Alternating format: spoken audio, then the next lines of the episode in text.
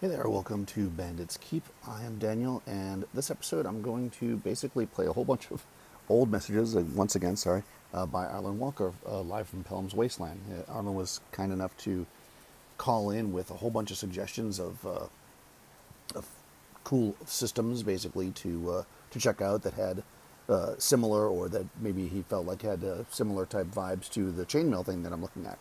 Things, systems that have parries or multiple attacks for fighters systems that really make fighters kind of a little bit more robust. I couldn't figure out a good way to like jump in and respond in the middle of it, so I'm just going to play it all straight through.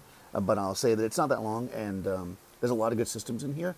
Uh, some of them, uh, they look like they might be hard to get, uh, as he mentions. Uh, I did look around. I mean, most of them do not have a free version that I could find, um, so I kind of looked at what people said about them and uh, most of them seem to have really high um, high responses from people that play. You know, high they, they, say, "Oh yeah, you know, this is a great game. It's really good for this and that." It seems a, a little. They seem to uh, have one thing in common that they're a little bit crunchy. I think the reason why I like uh, the chainmail combat is is in fact that crunch, right? So um, I think he's right on there.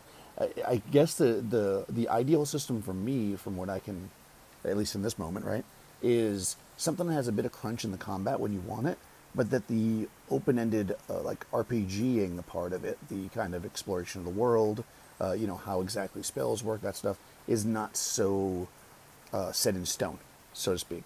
I think that's the kind of stuff that I like because I feel like combat's the only place, in my mind, anyways, or at my table with most of the people that I play with, the combat's the only place where we really need rules. I mean, I feel like a lot of times you could get away with uh, being much much simpler, as kind of been discussed a lot in uh, over at Nerds RPG Variety Cast and uh, the back and forths with uh, Arlen and uh, several other people, including myself, about Rule Zero, as it would be.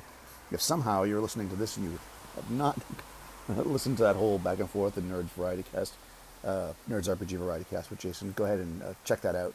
Um, I would put links in the show notes, or I'll try to, but I am terrible at that.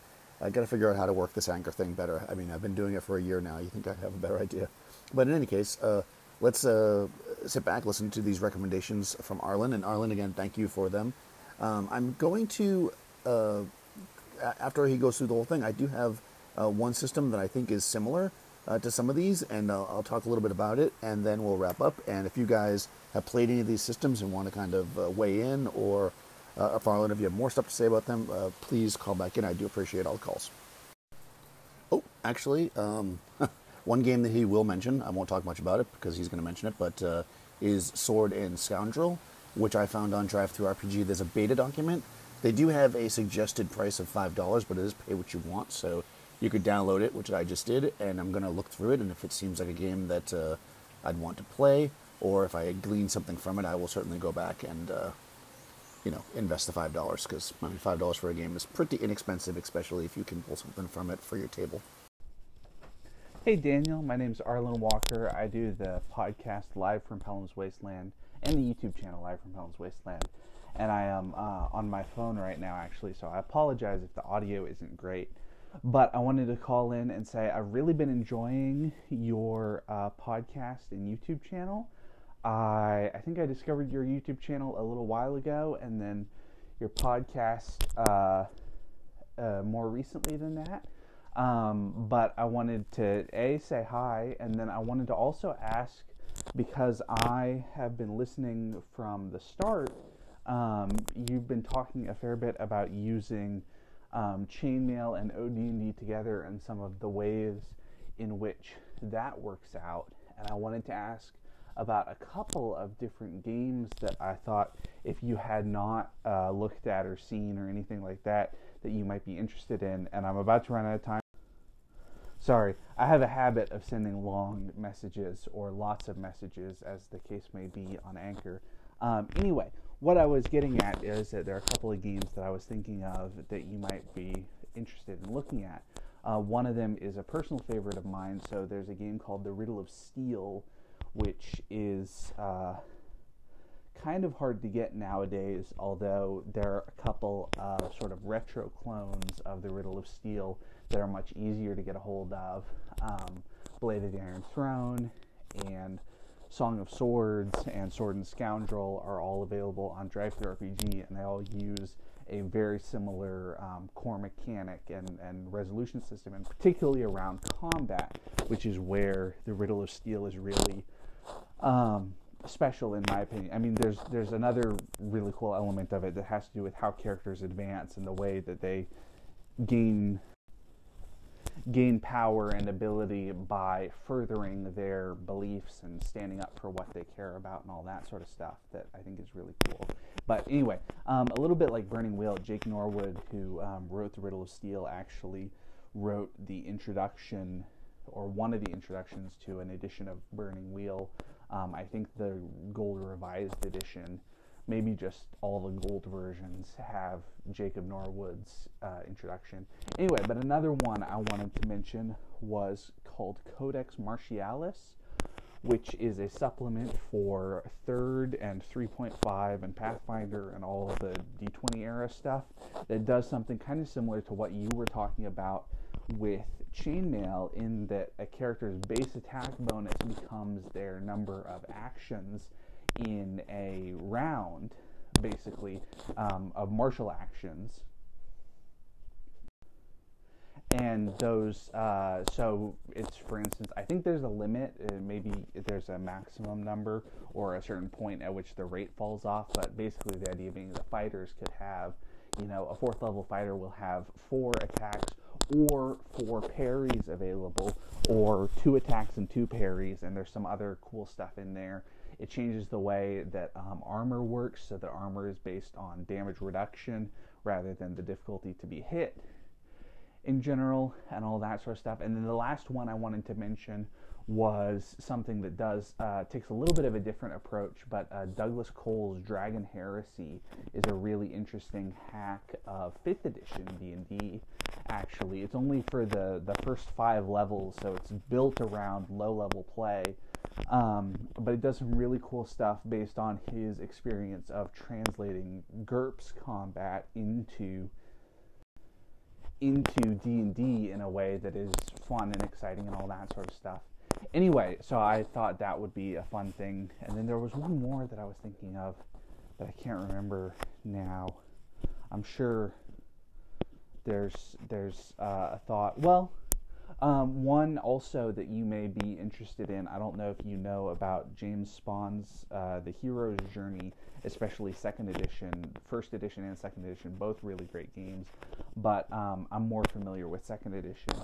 In second edition, a uh, warrior, which is the sort of fighter class, gets a number of attacks, gets an additional number of attacks equal to their level to be used against uh, low hit point creatures.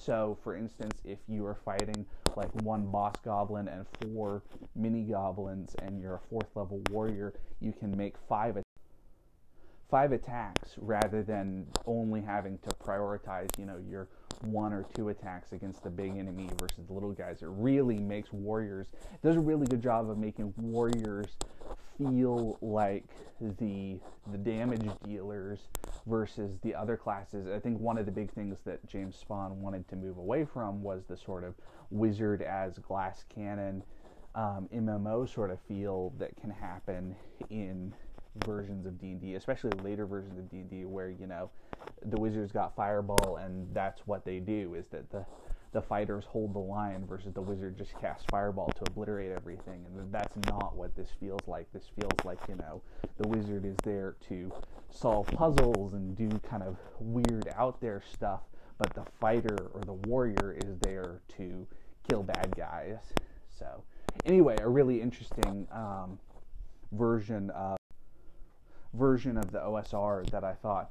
And there, I'm I'm sure there was one other game that I was thinking of that was actually more in line with the use actions to to parry and riposte and all of that sort of stuff. But I don't know if I think of it, I'll call in, but I might not.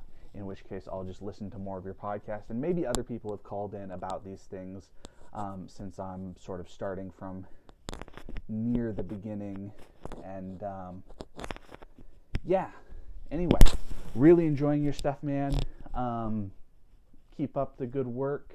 You don't have to play all of these if you. Uh, I know there. I, I, have a tendency to leave a lot of messages and take over people's podcasts and all that sort of stuff. So you don't have to play all of these in sequence or you can just respond somewhere else or something like that. But anyway, um, yeah, keep up the good work, and I will talk to you soon. Daniel, Arlen again.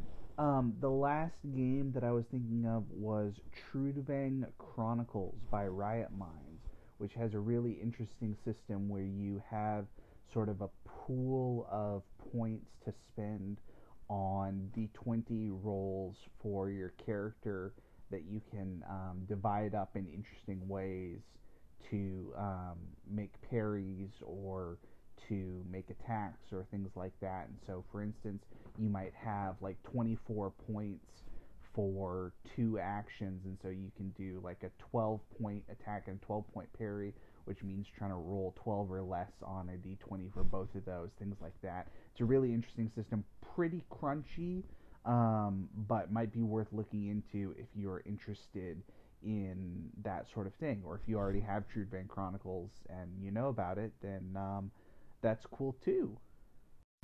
Thanks again to uh, Arlen uh, from Live at Wasteland. That's uh, both the podcast and the YouTube channel, so you guys make sure to check that out if you haven't already. Um, so the game that, that I think is interesting that you didn't mention, because uh, I was waiting till the end to see if you mentioned it, because I actually hadn't listened to all of it, um, was Delving Deeper. I don't know if you've tried that or not. Um, so Delving Deeper is basically an OD&D hack, which makes sense, right? Since uh, uh, I'm talking about OD&D change, I think I'd, I'd be leaning in that direction, but one thing they have in there that I, have actually played with several people, and and I think I'm the only person that pointed this out because most people just kind of ignore it. Maybe is that an option for it may only be the fighters. It might be for anybody. Is that instead of your attack bonus, you can instead take a number of attacks. So so basically, if you are let's say a third level fighter, you can uh, attack once as a third level fighter, uh, you know, using the attack matrix or whatever, or you can make three attacks, but all those will be at uh, the most low level. I don't know if it's zero or one or whatever. And monsters are the same. So if you have a monster and you want it to be like a heavy hitter, you could have the owl bear, let's say that's five hit die, just make one attack as a five hit die monster, or it could make five attacks as a one hit die monster. So it's kind of a cool way to, on the fly, uh, change things up, both from the player character's point of view and from the monster's point of view, which is where I really appreciated it. It gives that extra little uh, flavor, right? So that you can have this owl bear like run into a room full of commoners that obviously it's going to be able to hit really easy. They don't have armor on or whatever, and you can basically have it, you know, you know, hit all five of them more likely, right? Even with the low level rolls. Or if it's facing off against a fighter, then you're only going to roll once, but with the big bonus, and there's more chance of it hitting, but it'll probably do less damage. So I think that that kind of balances out, and I think it's pretty cool. So if you haven't checked out Delving Deeper, uh, guys, I recommend you check that out as well. It's one of, if not my favorite, uh, OD&D clone. Uh, in the sense that it, it kind of is very very simple and I, I like it. So, anyways, uh, I think I've finally caught up on all my calls, and uh, I'm going to uh, put another episode soon, hopefully talking about other RPG stuff. So um, appreciate everybody uh, listening and calling in. If you have anything you want to talk about, feel free to do that. Uh, give me a call here or you can also check out my YouTube channel, and I'll talk to you soon.